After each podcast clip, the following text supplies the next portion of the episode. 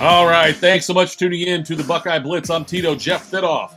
That Fit Happens on Twitter. We're presented by BetUS.com. Bet with a three decade leader, BetUS. Join now for 125% bonus using promo code DSP125 or a 200% bonus uh, using promo code DSP200. That's 200% bonus with crypto. Bet sports, casino, horses, pop culture, more. BetUS.com. You bet, you win, you get paid. BetUS.com. All right. Uh, Ohio State, Wisconsin. So I love the stats and everything Ohio State's uh, media group puts out their SID office before the games, and they, really some cool stats here about the Wisconsin stuff. Now, Ohio State has won. Uh, the Buckeyes have won eight straight games against the Badgers. Uh, they won 38 to seven uh, last time they were here. Wisconsin was here back in 2019, and they won the 2019 Big Ten championship game also 34 to 21. Uh, the Buckeyes now, after their win uh, against Toledo, Ohio State is now 70 and 28 all time in night games, 20 and 5 at Ohio Stadium. They've won nine of their last 10. I'm thinking if the last one might have been the Oklahoma loss. I can't remember. Uh, Wisconsin, though, they uh, defeated New Mexico State last week, 66 to 7. I mentioned they're 2 and 0. They've got Braylon Allen, their running back. He is um, fifth in the Big Ten in rushing. He's got uh, 50 carries for 320, 332 yards and five touchdowns. Uh, Wisconsin's allowed just 24 points in their three games. So uh, they come in here to play Ohio Stadium in a night game, 7:30 Eastern Time kick. Uh, game being broadcast on ABC, and you can listen to it on 97.1 The Fan on their app. Also, is where you can listen to the game. Um, Wisconsin, they are well, they're Wisconsin. Uh, they, they seem to have the same kind of team every single year. And uh, Ryan Day was asked in his weekly press conference uh, by a reporter about scouting the Badgers, and he asked if it was easy to scout the Badgers because usually it's uh, the same kind of scheme they run. Well, they have an identity for sure, which um, is important for a program. Uh, but they're very well coached and know they're not easy to scout. They they um, you know do a lot of different things and they're good at them. And um, you know I think one thing that you, you know about them is they're not going to deviate from from their plan. Um, but they're very good at it. It's been very successful. So why would they? Um, and you know year in and year out they have guys who look similar, play similar, and, and that's a tribute to the really good coaching that goes on that's uh, you know on, on their team. That's exactly right about Wisconsin. Wisconsin is like Iowa basketball or um, even Iowa football in some cases, but they they look the same. You could the same kind of players they've got that off the big beefy offensive lineman. They always have some big running back. Um, they've got a game manager quarterback and uh, a couple possession receivers. Not really dynamic out there, but that's what Wisconsin is. And um, it, he's right. The way they built that, that's their identity. Ohio State's got an identity as well, but Ohio State obviously is um, on a different level than Wisconsin. Ohio State's favorite by 18 points, I think, in this game is how it opened up. But now the pre-conference schedule is uh, in the rearview mirror. Buckeyes come out unscathed, 3 0. And although the Buckeyes were tested by Notre Dame, this is where the real meat of the season begins. And um, here's what Ryan Day talked about, about the difference between now playing the Badgers and conference play, how things kind of change uh, with the way they approach games and the type of opponents they're playing. Yeah, like I said, it's it's kind of the epitome of the Big Ten. You're going to get this when you get into conference play, and we knew that. That's that's why we talked about this going into the game. You know, we know um, their style of play, and and that's not uh, unique to Wisconsin. So uh, we have to be able to play in these styles of games. The Buckeyes are coming off of a uh, dominant offensive performance against Toledo, scored 11 touchdowns, uh, the most yards they gained in a game since they gained 776 against Bowling Green. The Buckeyes, you know, all these others. They've never lost to an Ohio team in Ohio Stadium. They're 50 0 and 1 um, against teams from Ohio since they lost 7 to 6 to Oberlin in 1921. They're 482 yards passing, third most in school history. The record is what they did as Utah last year, and um, the 573 they had there. And uh, the last time Ohio State got over um, the 70 point mark was against Maryland uh, back in 2019. So, um, other things then that they t- that Ryan Day talked about as he preps for Wisconsin here, um, he was asked about the big plays Ohio State's given up. And when you look at Ohio State's defense, you know Wisconsin's not a big play team, by the way. So if they get a big play, it'll be a shock to me, like through the air. And if you remember watching the game against Toledo and the game against Notre Dame and Arkansas State, the big plays they got were normally kind of uh, kind of fluky plays, like the the catch by the kid for um, Toledo, where he kind of falls backwards into the end zone, then the long touchdown pass. But here's what Ryan Day said about he kind of assessed the defensive backs were kind of under fire uh, coming into the season. The defense was as a whole, but also the defensive backs. And here's what Ryan Day said when he was asked about the play of the defensive backs.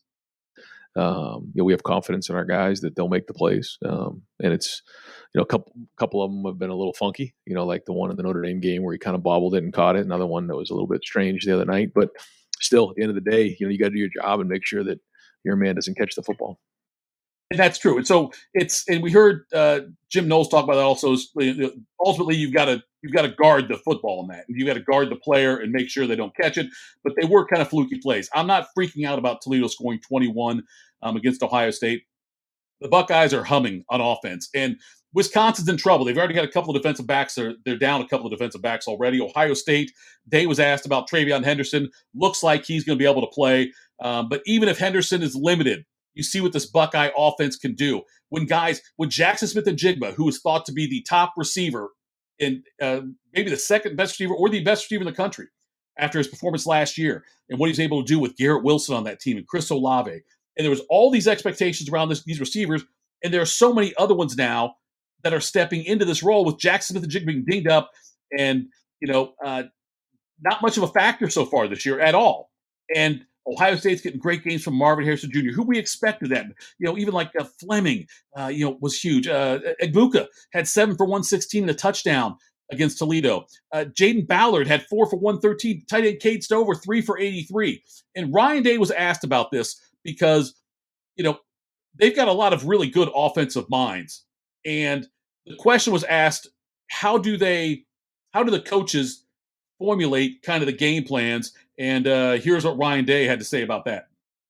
Yeah, it's it's right in that room there. There's all kinds of um, um, well, all over the walls. It's just all the, this stuff here where you can draw over the walls. There's probably no open space. Just a bunch of people coming up with ideas, and um, you know, when you're in that room, you know, there can't be any egos. You know, you got to try to just throw out ideas, and ultimately, you know, Kevin and I make the final decisions. But you know, Brian Hartline has you know tremendous ideas, and, and Justin Frye has really good ideas, and same thing with Tony and and uh, and Corey. I mean, and we have a good group in there, and so when you have enough trust in that room where you can throw out ideas and and not feel like maybe your idea didn't get put up there, and you get um, you know your feelings hurt a little bit. There's, there's, none of that that goes on in there. Guys just throw out ideas, and the best idea wins. And um, so making sure that you have um, enough opportunity to practice those and get good at them too, because you can get crazy on that end too. You have to figure out what your players can know.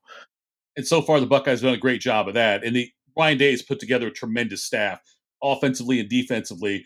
Uh, the offense gets a lot of the praise. You see the seventy-seven to twenty-one, and you're if you didn't watch the game, you, you would just think, oh, you know, the the offense clearly dominated, and they did dominate that game. Defense is also very solid, but offensively, though, the things they can do, and the fact that and I've said this before, the fact that Ohio State not only is able to get that kind of a coaching staff in place, you got Kevin Wilson there, you got Hartline there, um, you know, uh, Tony Alford, these guys, all these guys are there. The fact you've got them is is incredible.